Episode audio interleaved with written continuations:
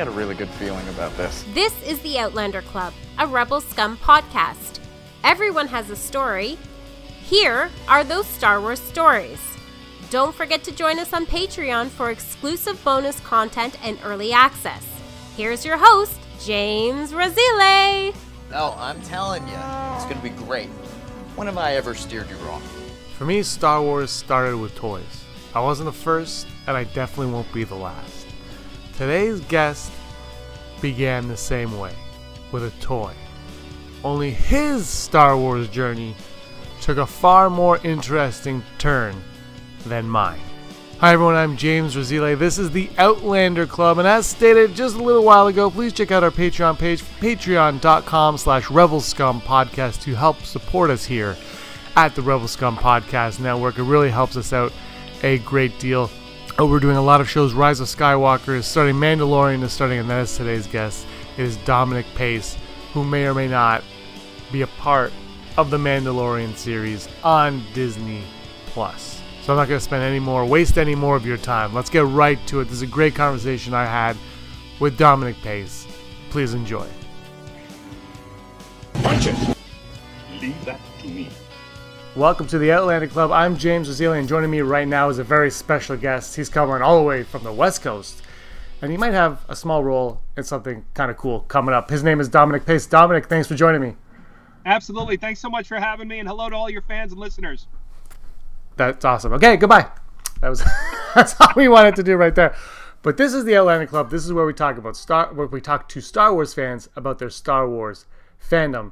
So I want to talk to you right now. If you could just rewind the tape all the way back to the first time you ever saw Star Wars, where was it, and what was that experience like? Or do you even remember it? Is it somewhere just, you know, it happened so long ago that you don't remember, or was it yesterday? I got to tell you, we're going to go back to 1980, where, believe it or not, my first memory was the Cantina playset. I do not recall seeing Episode 4 in the theaters.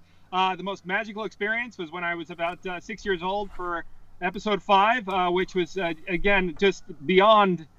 It was bigger than life in terms of that experience, to be in a packed audience and to feel that sense of urgency from Han Solo and from all these magical characters that we know so well. But the first experience was the magic of the toys and the intricacy of the side characters, specifically Walrus Man and Hammerhead and Greedo. And when you're 5 years old, the effect that has on your imagination was just priceless, combined with the music of John Williams, which I remember so well at that age. My mother used to play the records all the time.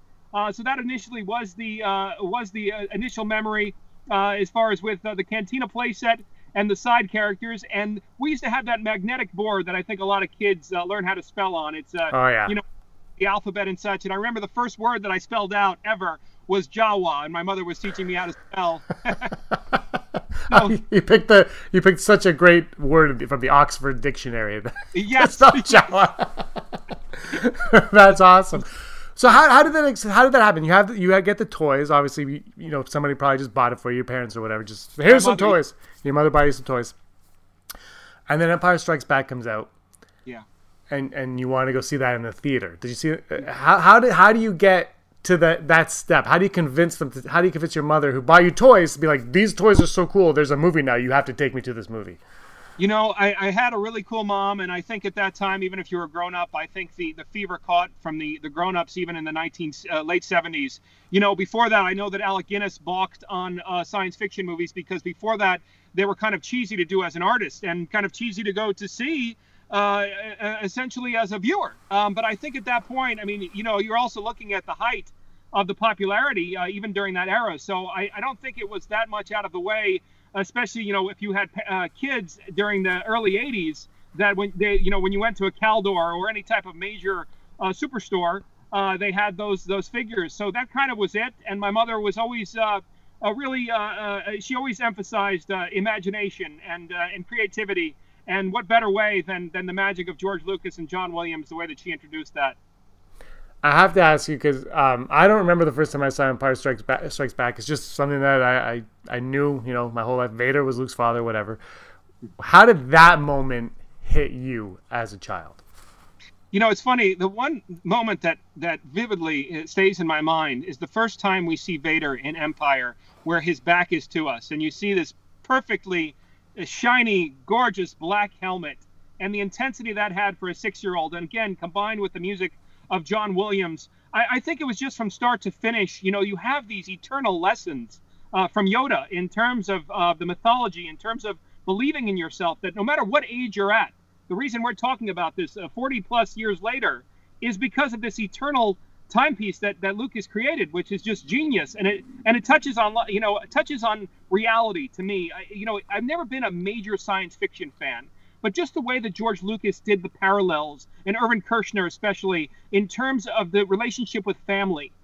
No matter where you come from in life, I mean, the fact that there's still good in you, you know, things that where they would emphasize, you know, on issues like that, it just really resonates so firmly, whether you're a child or whether you're an adult. And again, that's why we're talking about it so many years later as well. That's when I asked my 7-year-old niece, I said, I was just talking to her, I said, well, Star Wars is for kids. And she goes, yeah, it's for kids, but it's also for adults. And I said, why? She goes, because you have toys. That's what she said to me as a 38-year-old. She said, because you have toys. And I looked behind me and I said, well, you're right. So I guess it is. I got to tell you, though, I mean, you know, there's a child in all of us, and we should never leave that. You know, we should never lose that within our own soul. And, you know, the thing is, in terms of toy collecting, as a grown-up, I've been a Star Wars collector for so many years. It really is about the innocence and those memories that we had with our parents, with our grandparents, the magic that we had as children when we used to play with our friends. So it's not just a toy. I think when you grow up, you know, you take the most famous film of all time, Citizen Kane, and the last words that he said, the last word that he said in that film was Rosebud. And he's referring to a sleigh when he was a child, that all the success, all of the money in the entire world does not compare to that sled when he was a child. And to me, the definition of that, I mean, you could talk to a lot of film experts, but the definition of that to me means how precious childhood is to all of us. And the memories, it's not only just a Han Solo figure or a spaceship to us, it's really the innocence of childhood. And like I said, what just a brilliant way that George Lucas pulled on every one of our heartstrings to be able to bring us here and to have this eternal, amazing and beautiful story that we get to share together. I think that's part of what makes Star Wars so timeless too, is it's something different for everyone, because it's because even though the movies are the movies, the books are the books, it's timeless because we had the figures and it's different. It hit us on different levels at different times in all of our lives. And it's kind of a genius that he had. You're 100% right. And I think that's why I take it easy on anyone who might be have any criticism these days, because again, I think even the criticism is positive, because what it's showing is that people, even if they dislike maybe one episode or they dislike a storyline or a character, what have you, it still goes back to the passion of how much they care genuinely about this story, because it means something to them. And I would never criticize anyone who might be critical, you know, not to use a double negative there, but you know what I mean, in terms of the fact that everyone is passionate about it. And whether, you know, Han Solo and Boba Fett are, for me in particular, my favorite characters. Somebody else might have a favorite character within the new series or the old series that means something to them. And I can't tell you how much I respect them the same way, because, again, just as much as those characters have inspired me in different ways, those characters might touch on their lives, and I'm no better or worse than them. Yeah, exactly. I've met some people doing this podcast now that they got introduced to Star Wars through The Force Awakens, and I can't say anything wrong with that. You know, at least they're introduced to it. Yes. Yeah. And JJ, I mean, for me, I really enjoy him. I think he does a great job. And I think he, you know, with episode 7, for me, I think he pulled me in. It's got to be interesting, though, because I think the power and the gusto that Star Wars had during that time is there was nothing even comparable. And now we have so much content. So I'm always curious in terms of being introduced if I was a child now, because there's so much content, so much social media, so many different ways of entertainment, sort of oversaturated in many ways. But for me in particular, the reason it was so special was because there was nothing like it. And he just, you know, he made it with such quality, and he was so ahead of his years in terms of the way he did the special effects and everything else. So for me, that's why it made it so special. But again, I mean, that's how great is it that somebody could watch that and be introduced to it now and still feel the power and the energy that we all know and love. I have a friend. He has a 7-year-old son. Knows of Star Wars. He's never been obsessed with it or anything, but he knows about Star Wars. And during Canadian Thanksgiving this year, they had a marathon on TV for all weekend. They showed seven episodic films in a row. They kept showing them. And my friend said, he's like, I fell asleep on the couch after dinner, and I woke up and he was watching. He's 7. He was watching Revenge of the Sith. And he missed the beginning of it, but he caught on the end. And then after that, they watched Force Awakens. And then they watched Last Jedi. And he said, which was your favorite? And he said, the one where Anakin became Vader. That was his favorite one. And it was, and I was interested more so in that. I thought it would be the Force Awakens that he liked the most. But I was like, okay, so the effects, all that, it hasn't aged poorly in his eyes. Who's now he's inundated with all the new technology. So it's impressive too that a movie from over 10 years ago can keep the imagination of a child alive today. Absolutely, and I think a lot of that can be attributed to, in my personal opinion, the performance of Ewan McGregor. You know, again, we talk about family, and we talk about the power of relationships, I think, which really resonates so strongly in the Star Wars universe. And what pops out of my mind when somebody says that as far as the Sith is just the fact of that brotherhood, you know, that we connect that again to life, to where, you know, that moment that he had at the end, I mean, really was very emotional. And you can completely remove yourself from the science fiction world in terms of, you know, the betrayal and sort of the where, you know, unfortunately, even as our friends from high school, we go different paths. And, you know, the poetry to me, again, it resonates so powerfully. And I think it's one of those elements within the universe that makes the series so magical. But with him saying that, really kind of that makes that moment for me kind of stand out. And that might have been why he might have said that, because of that brilliant performance. I think Ewan McGregor game. And, of course, Hayden did an amazing job as well. I think a lot of people, when you know, you see sometimes on Twitter, they'll go through their favorite, you know, 8 episodes. Yeah. And a lot of times, surprisingly, Sith is on the top. Yeah, we do every January 1st on the channel for the last 3 years. So this will be our 4th one coming. We've done a ranking Star Wars where we get a list of us over at the channel, then a bunch of friends. We put a list, or other podcasts, we put a list together, and we do this mass ranking. And it's always intriguing to see where the prequels line up. It's unfortunately Attack of the Clones usually comes at the very bottom, but Sith is the one that fluctuates the most. One year it's high, one year it's low. And I think it also depends on the mood of everybody as well, especially after The Last Jedi came out. It really, that was Last Jedi, I will tell you, was first on a lot of lists and at the bottom of a lot. It was so divisive. It was incredible.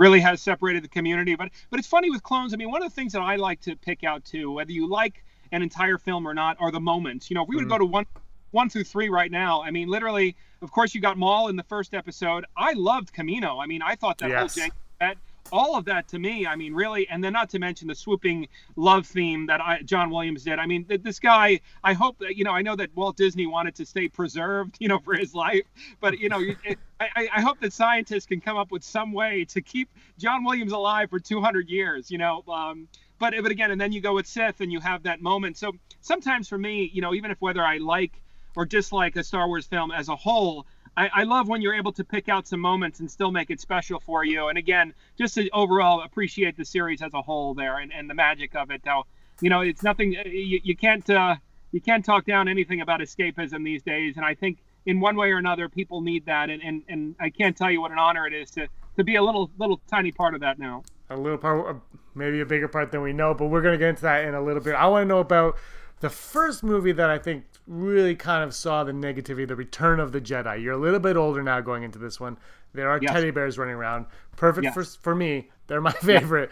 But how did you feel about Return of the Jedi? And did you see that one in the theater as well?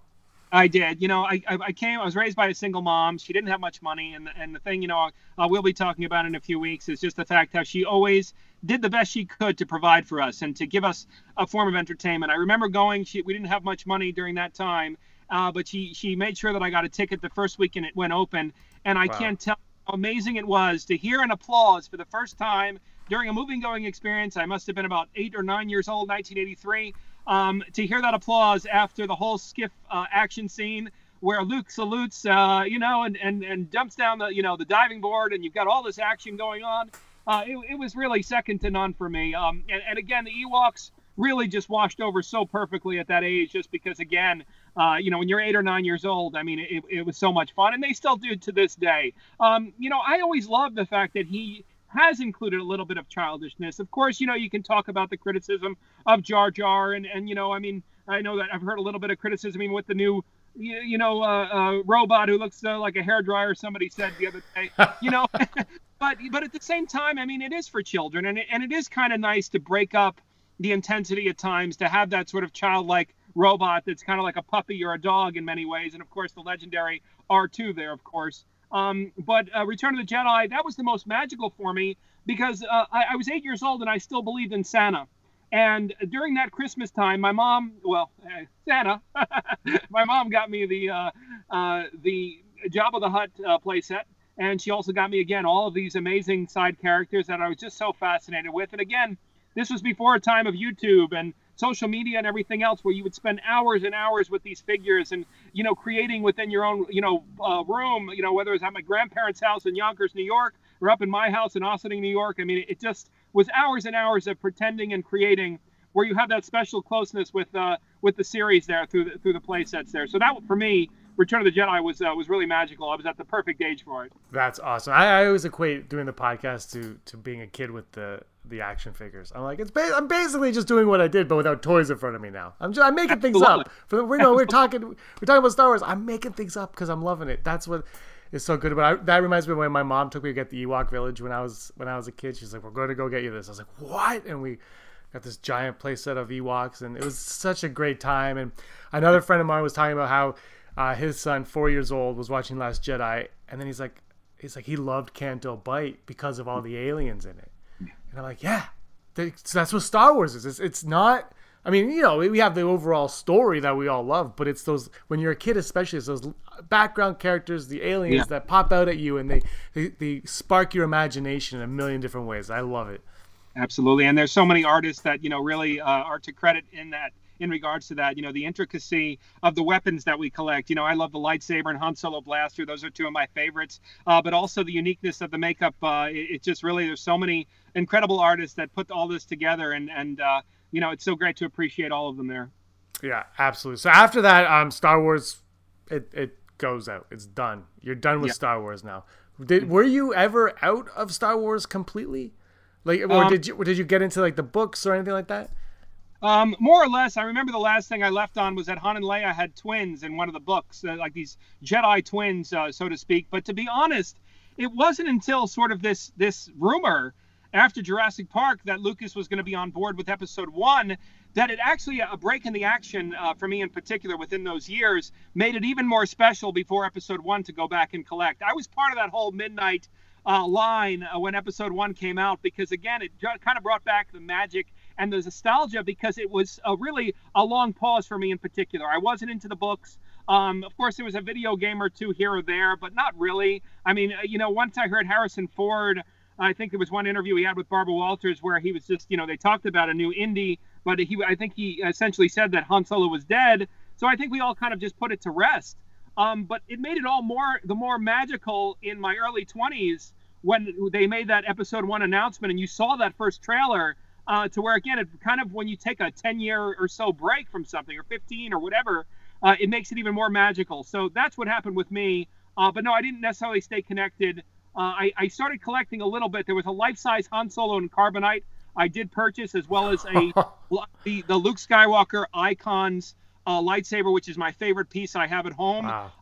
But ultimately, you just kind of move on. And there was the new kind of technology and such. And, you know, we were ready to put it to rest, but how refreshing it was to bring it back. And I feel bad for Lucas with some of the criticism, because at the end of the day, we really appreciate him and we love him. It's like, you know, your lovable loser baseball or football team, perhaps, where, you know, you can't live without them regardless of whether, you know, the series is to everyone's expectations or not. And what a legend this man has been. Absolutely. And, you know, I think he was right when he made those prequels. He said, you know, we hear a lot now about Ahmed Best, how he had his problems and whatnot. Now he's coming forward. He says, you know, George Lucas told me that right now they might not like you, but in 20 years, there will be adults who are kids now who are going to yeah. grow up and they're going to love you. And that's the case now, is people are looking at the prequels like you and I looked at the original trilogy. That is their original trilogy. That's what they grew up on. Absolutely. And again, we go with the open mind, like we talked about. It's just appreciating everyone's view. I was at the popcorn counter the other day. We were going to see a movie called Midsummer, my wife and I. And this young 20-something lady, she was talking to me. She asked me if I saw Dark Phoenix yet. And I said, no, I hadn't had a chance to see it.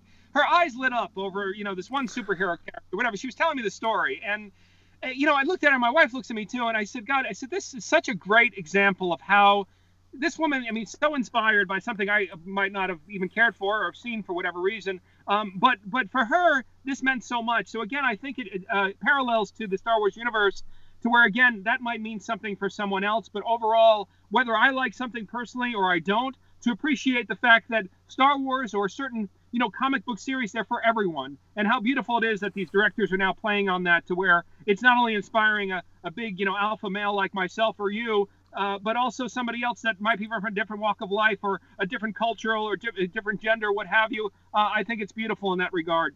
Yeah, it's fantastic. Just Star Wars breaks all barriers. I'm doing this for 3 years now. I've met so many people that I'm like, you know, if we met in real life, we probably wouldn't even acknowledge each other's existence.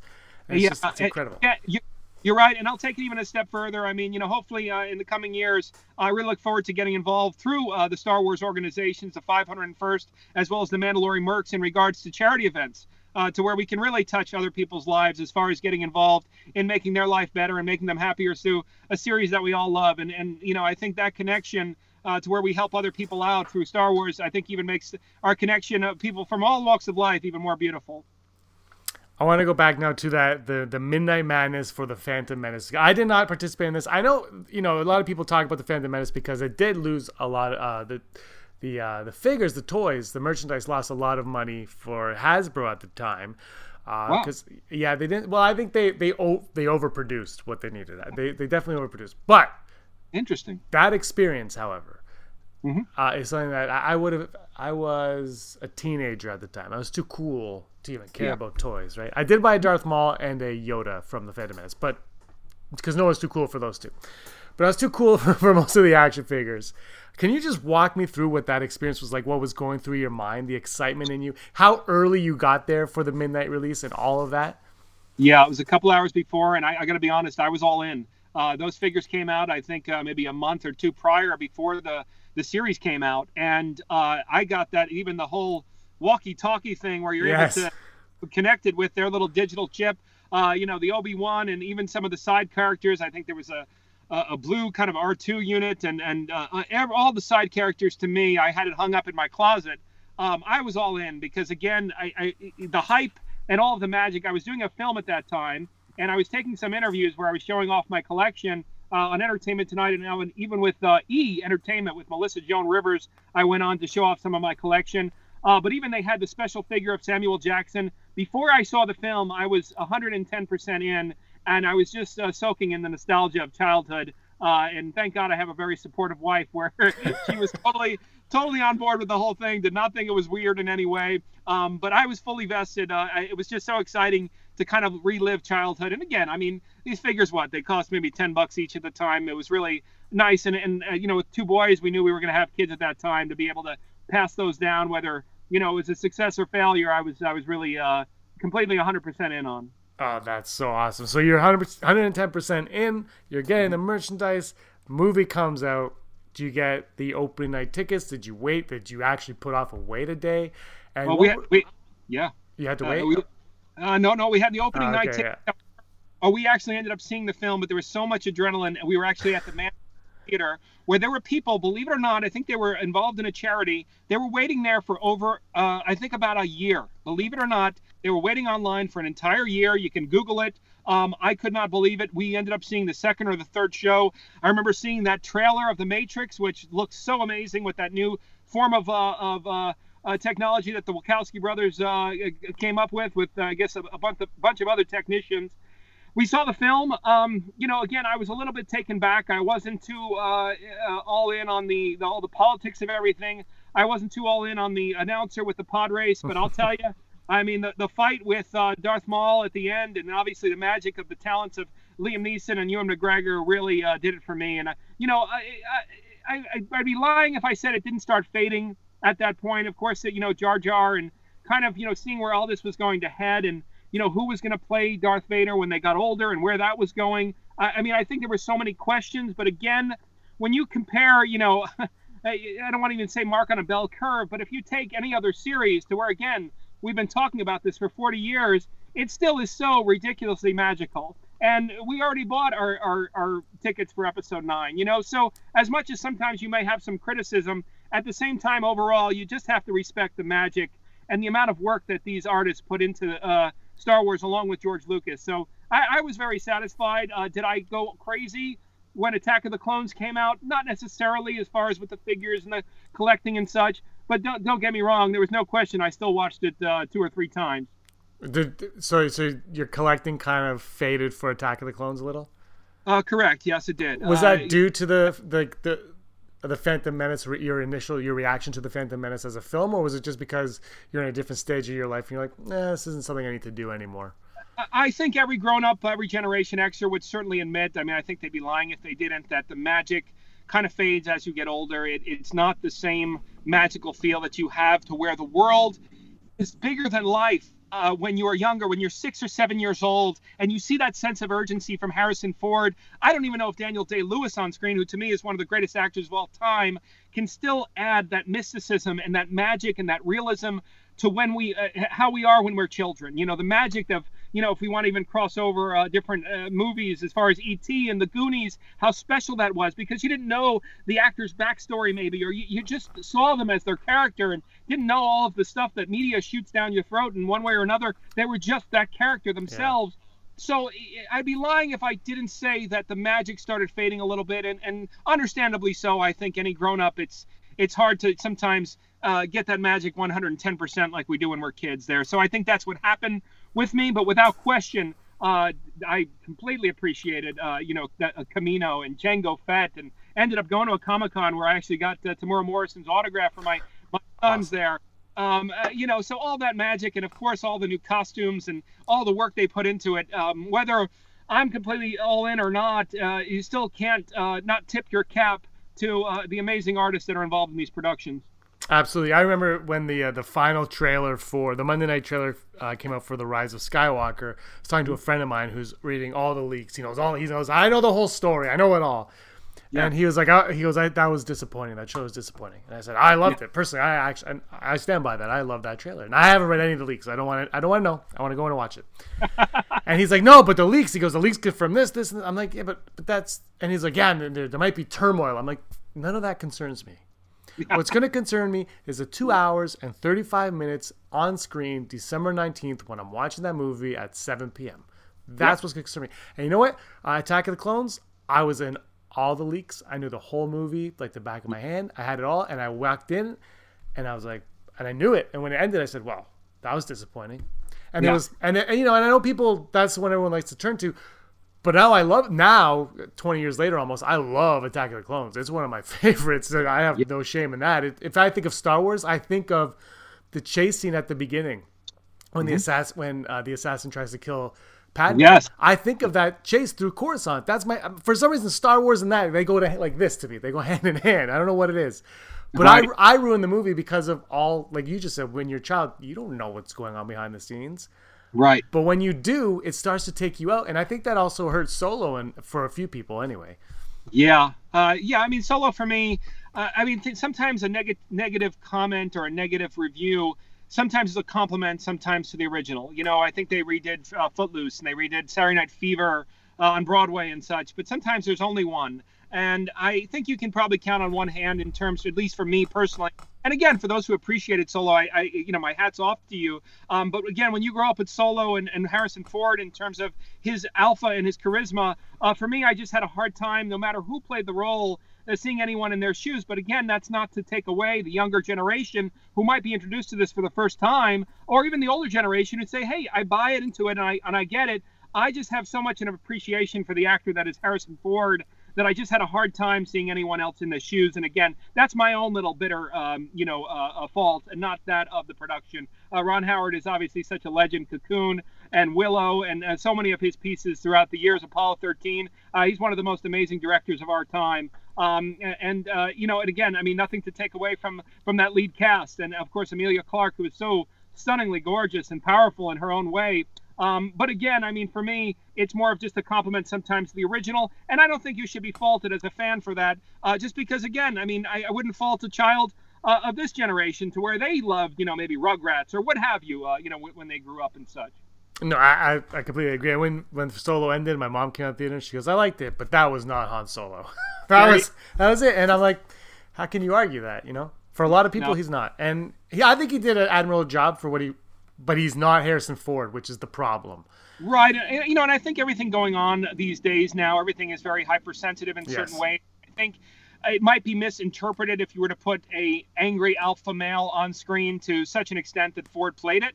But for me, I just loved it. And I thought that Carrie Fisher stood up to him every step of the way. I don't think there was anything submissive about it or anything social that you can argue about that relationship between the two of them. Not to mention the romance, which I miss in cinema so much, because to me, love is an amazing element to the story and filmmaking. And I hope that we get back to that at some point, to where I feel like sometimes the social issues kind of overtake that.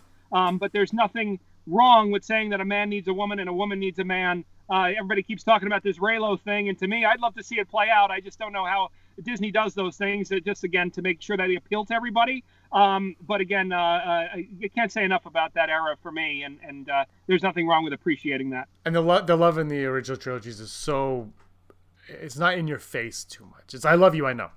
The end. Let's move on. We're gonna kiss in the next movie. We're good. We're good. Yes. Yes. And it's not like, it's not mushy. It's not gushy. It's you know, boys boys don't like that kind of stuff traditionally, typically, right? So, but when we watched it, I was never like, ew. It was just what it was, right? So I love that moment in Return of the Jedi. You know, I mean, you know, again, I know that it was used sparingly, but just when he comes out of Carbonite and he asks, you know, who are you? And, you know, she says, someone who loves you very much. I love their chemistry, and I love the fact that they are billing her top right now in the Rise of Skywalker there. I think that's a beautiful tribute to such a legendary actress. Yeah, and, that's going under the radar a little bit, I think, too, is her name is first on that poster, and I'm really...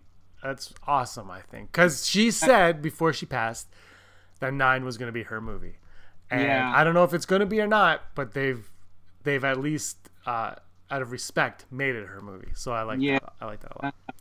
Let's go.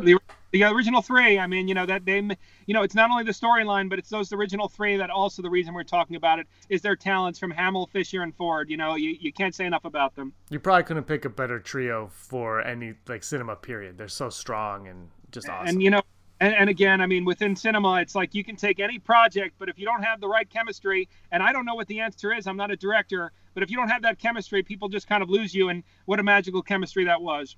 Yeah, there's been a few movies I've watched, a few films I've seen, I'm like, it's, you know, stronger, maybe not stronger actors, but actors who got along better on screen. Just I don't buy their chemistry. So a lot to be said about that, and that's all casting, which you know a lot more about than I would, because I never audition. I've never auditioned for a part. I just don't.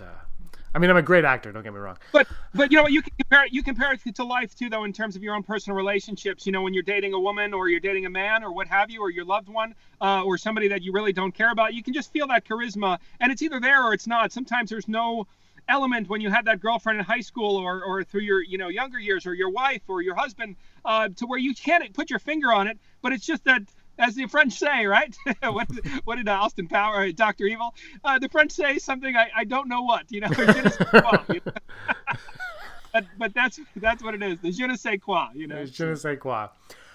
Je ne sais Revenge of the Sith now. That is the last one of the prequels, the last Star Wars film we're ever going to get. That's what we know. That is the last Star Wars film. There's no 7, no 8, no 9. There's only Revenge of the Sith.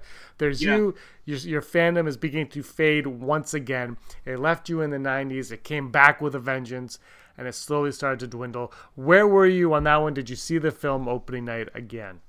Absolutely did, and I think now we can start attributing the talent and the legend that is Ian McDermott at this point, you know, because really – I mean, you know, the transition that he had to play in terms of this sort of, you know, well-kept sort of dignitary in many ways, but then at the same time to turn to that darkness. For me, again, it's all about performance and storyline.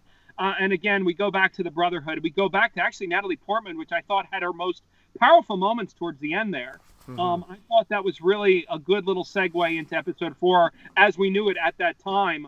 But I was definitely invested. But again... Now just kind of moving forward, I kind of, again, faded out, not thinking that there was going to be a 7, 8, and 9 for quite some time. So I think these little pauses, and hopefully after 9, you know, not that I want to get too old for them to continue it on, but also with all the content, I think these pauses are nice because, again, it kind of lets it sit in your mind. These characters you become even more familiar with as the years progress. So I don't think there's anything wrong with sort of those pauses, but at the same time, I deny if I was saying that I wasn't fully vested during those off years as well. But definitely, it's on opening night, and again, Sith would definitely be up there for me, perhaps in maybe my top four there.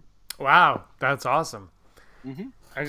I'm always curious to see where Sith lies on people's. Not that rankings really matter; they could change day to day their movies, but how much people love that film is really it always surprises me for some reason. I mean, I love it too, don't get me wrong, but it always, people are like, it's fourth, it's third, it's seventh. Yeah. I'm like, what? I'll tell you this, I mean, you don't even have to, maybe I don't even have to tell you the numbers, but the episodes, but the ones that resonate for me the most is when we are talking about family and we're talking about relationships there, without question. And that's when I'm able to put those more towards the top of my list because of the fact that they connect with relationships and the parallels to life. So when you talk about Empire Strikes Back, the mythology, and also the relationships with the father or what have you, or just family turmoil this way or that, and it's less about the pew pew pew and the ships and just the political aspect of it, I'm tuned out. But when it turns to family and relationships, like Rogue One did for me so beautifully, that's when I'm really tuned in, and I really appreciate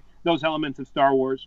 I think when people say that Star Wars, when you make these characters connected, it shrinks the Star Wars universe. But for me, I always saw the Star Wars universe as shrunken anyway, because like you just said, it's about love and it's about family. It's about this small group that we're following and this connection between them. Yes. So that's what I always see. So 2012, George Lucas signs the papers. Disney then is like, we own Star Wars. This is ours now. And that was the beginning of you had no idea where it was going for you personally, but where were you when you heard that news? I was actually excited initially at the time, and I still am, you know, in many ways. I thought that Rogue One in particularly really set precedent for it. So I thought just the fact of just the overwhelming budget, of course, you know, I was a little bit frightened for a minute, just in terms of, you know, sometimes when you deal with a major studio feature, especially when it caters strictly to children, I was just a little bit concerned because, again, sometimes some of the darker elements for me, and I don't think this is wrong as a grown-up fan, to have, you know, an appreciation for sometimes the darker parts of life. I was slightly skeptical, but also at the same time confident with the overwhelming budget that, you know, Disney could add to it. I thought also added a lot of positivity to, again, this franchise. So in many ways, I had slightly mixed feelings, but at the same time, overall positive, just due to the fact that Disney has a tremendous amount of money, and in terms of, at least for the eye candy itself, and hopefully just a very empowering story, there was a tremendous amount of potential. Yeah, and they just came off the first few 4 years of the Marvel films, which were all being praised, and everybody loved those films. And so it seemed to me like it was perfect. And if you ever have a chance to go to the Walt Disney Museum in San Francisco, there is a quote by George Lucas on the wall, and I'll paraphrase it. It says, he always thought of Star Wars as a Disney movie Star Wars would have been a Disney movie had Walt still been alive. That's actually the quote by George Lucas. So it seemed full circle for me that it would come to that, and that would be on the wall. That would be what he considered his franchise to be. Force Awakens comes out. They kind of take you back to the original trilogy of the feels. Opening night for you on that one? Absolutely, without question. Without question, I was really excited. I'm really a big fan of Daisy Ridley. I thought she has been doing a tremendous job. I obviously, who wasn't excited to see Han and Chewie together again? I mean, how amazing was that? And then obviously all the, you know, the tragic sort of ending of one of our most beloved characters. That was very powerful. Not to mention seeing Han and Leia together again one last time was just absolutely priceless. And then again, for me, the Jedi Steps is a suite that I play all the time in the car, the magic of John Williams, and also opening that up to the potential of seeing Luke for the first time, I thought was one of the best hooks that I've seen in the Star Wars series. I was so genuinely excited for 8 to come out at that point, and I thought JJ did an amazing job with 7 there. I thought one of the brilliance on, I would say, the Disney front of it all is, and for me, when they first announced their slate, I said, am I going to get tired of Star Wars? There's so much Star Wars happening. But the brilliance for me was you have the cliffhanger of 7, and then you're going to have 2 years to think about that. But then they throw Rogue One, this wrench right at you. They're like, oh yeah, guess what? You want to go back and watch the originals now. Because that movie set up A New Hope so perfectly. And I had a lot of fun with it. But it's so far removed from 7 that it kind of made you not obsessed for a little while there. And then the next year you're like, all right, let's get back to Luke and the saber that he's getting reunited with after all this time. Absolutely. I will say this, though. I thought Rogue One was so amazing that it was a really incredible warm welcome for me. I thought it was also an attribute to, you know, the beautiful aspect of diversity, but most importantly, caring about characters, you know, to see that diversity, but to not see any, you know, anything pushed down your throat in terms of, hey, like this, oh, you better like this, otherwise it's wrong. I thought the entire cast did just an amazing job through the organism of a good story. And I think that's all you need in terms of making Star Wars amazing. I don't think you need to preach anything more than just having it as it is in terms of those relationships and having characters that we genuinely care about. To see that that brotherhood that I loved between Donnie Yen's character, was it Chirrut Imwe? Was that how you pronounce it? And his little sidekick there, was it Baze? Baze Malbus, yeah. Oh man, I mean, I love those guys, and I thought they were colorful, and not to mention the two stars there. I thought they did an absolute incredible job. Who's now he's got his own spinoff now as Cassian, correct? Correct. That's going to be coming. It was apparently not going to happen, and then Tony Gilroy came in and saved the day for the Cassian show. But let's talk about another spin-off show that's coming right now. Mm-hmm. This little one called Obi-Wan Kenobi. No, I want to go into what's it called? The Mandalorian. The Mandalorian. Here's what I want to do, though, is I want to go full circle right back to the very beginning of what we were talking about. You had the Cantina playset with all those funky aliens going on. You have the Mandalorian. I'm guessing with Boba Fett and Han Solo being your favorite character is something that you would be excited about regardless of what eventually happened with you. Yeah. You know, again, I mean, you can't say enough about side characters. And again, I can't tell you how magical that was as a child, whether it was their color, the way that they looked, you know, what their weapon looked like. All those things as a child was so magical to me. And shall we tell everybody? Are we okay here? Let's do it. In September of 2018, I've been a blue character actor for the past 20 plus years. And what I mean by that, and when I say blue collar, I take every job that I can. I went in for a simple makeup test. It was not an acting role. It was not an audition, but a simple makeup test with a company by the name of Legacy Effects. Legacy Effects is one of the heads of Marvel and Disney in terms of all of their creature creation, whether it's a creature on its own, or whether it's something for special effects, you know, digitally, or whether it's a human being where they create prosthetics. I was very kind to a gentleman by the name of Brian Sipe. Brian is one of the heads of Legacy Effects. We hit it off for about 6 to 8 hours. He was not telling me what he was working on, but I politely gave him my business card at the end of this session. 2 weeks later, I got called in to go for a screen test on a project that was called Huckleberry. I did not know until I had a contract in front of me, as well as walking into the wardrobe room, where I saw my name, Dominic Pace, next to the title Bounty Hunter. And I can't tell you, for a lifelong fan, how amazing this was. I'm still in shock. We have you know, my kids and I, we just are... just kind of beside ourselves. My wife, it just obviously a dream come true. These side figures, these side characters that have meant so much to me, to be my own one-of-a-kind unique bounty hunter, is just beyond words right now within the universe and the franchise that we all love. I can't tell you how humbled I am and how honored I am to be a part of this incredible franchise, again, that will hopefully resonate and inspire millions for many years to come. That's so incredible. Just so you had no idea what it was. Did you think this was like a Tom Sawyer like spinoff? When you first initially, I thought it was episode 9, but I said wait, because I heard vaguely Jon Favreau, and I didn't know maybe if Favreau was involved in. I heard at first maybe perhaps they were doing Boba Fett the movie, and it was so top secret that you know, maybe it was, you know, it might not have been that. It could have been something for just Disney in general because he's so involved with Disney projects. I did not know, and again, when I walked into the wardrobe room and I saw these photos of these just really, really interesting characters, you know, that we all know and love, and to see that kind of a mix with Star Wars lore, that's when my heart started pounding, and I was quiet. I didn't say a word through the whole fitting. There were 3 costume options they had for me. 2 out of the 3 options, they had me as a masked character. So, of course, for me, and especially with Brian, with the prosthetics, for me, it's very comforting to be part of the prosthetics and to go through that experience, which sometimes takes 2 to 3 hours.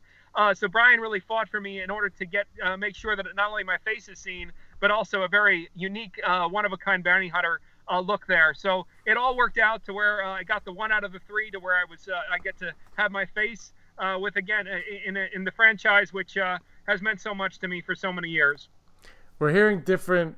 I'm not going to ask you too much about it because it is on Disney Plus. If you want to watch it, just go and watch it on Disney Plus. But what was the filming of it like? Did you feel like you were in a Star Wars film? Did you feel like it was a series or like a, so just Star Wars all. For me, maybe perhaps is my Italian roots. For me, it's always about wanting to give to others and wanting to share with others. And there was a moment that I wish I could have shared with every Star Wars fan where I could have put them in my mind and my eyes and my feet, because the camera was away from me. And here I am staring within a cantina of different unique Star Wars characters. This cantina, which I played with my entire life. I mean, I'm not saying that it was the same or not. I don't know. But it was just obviously the most magical feeling that I wish every actor and every Star Wars fan could feel, because when you're an actor, you transform and you start creating that universe. And one of the most magical things you do over the years is the whole world, the reality starts escaping you. And it's almost like the Matrix, to where the world starts taking you over. And I wish, again, I could take everyone into my mind for that week and a half of filming, to where I was able to have those little moments of being completely in the moment, completely in the Star Wars universe, where all of a sudden the green screens and the cameras and everything went away except being within this character's feet and this skin. It was one of the most amazing feelings I've ever had. It's sounding like your character is one that in 1980 to 83, 84... is a figure everyone would have had. I hope so. I really hope so. I think it looks absolutely amazing. There's a costume designer. He has a legendary resume. His name is Richard A. Pora. He also does Orville, and he's done some previous Star Wars projects as well. But he was the one who kind of put this together and made it look really amazing. I couldn't have asked for a more unique bounty hunter. There's a bit of a story behind it. Some of the original prosthetic inspiration was from a Greenpeace convention that Brian did years prior, to where it was a character that he called Gecko. And this is not official by Disney, but that was kind of the nickname that I had from the other bounty hunters, as well as within the makeup trailer, of Gecko, and I hope that stays. I think it's a pretty awesome name for this one-of-a-kind species and bounty hunter. And originally it started with kind of these bumps that a gecko would have on their head, these bumps on the left and the right side, kind of perfectly centered.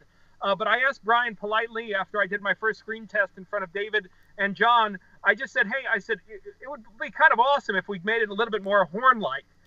So they were kind enough to change that. It wasn't my decision, but I just wanted to politely suggest, being a 6'4", 260-pound man, I kind of want a little bit more deviancy to the character. So I was so happy that I was able to be able to have that adjustment, because I can't tell you how excited I am, and I hope the fans are, in terms of the look of this amazing character. Well, I'm not going to say if I know anything about it, but I can't wait, and I think it's going to be awesome and go awesome. I will say this. You know, there's no way your character, Gecko or not, whatever the name is, will not, like, 100%, you have to be excited about this, is going to appear in a novel at some point. I hope so. The only thing that concerns me is just an 8-episode series for the first time as opposed to a movie. But I hope the fans will be able to carry this character. And I can't tell you how supportive I will be with all their efforts in terms of supporting, not only with the comic conventions, but also charities. And also even just a video call to maybe wish a kid happy birthday. I can't tell you how much I'm excited to be involved in the fandom and the excitement of this character, as well as the Mandalorian. I love that you love Star Wars. It's not just that you love Star Wars, because I don't think necessarily you have to love Star Wars, but to be as appreciative as you are for a part in this franchise, that is, for me, that's an important piece of it all. If you came out and you're like, I've never seen Star Wars, but it means a lot to me that you're a part of it. Like, I think Gina Carano, actually, I don't think she was a Star Wars, but she's like, this is incredible. Like, she's embracing it, and I love to see that.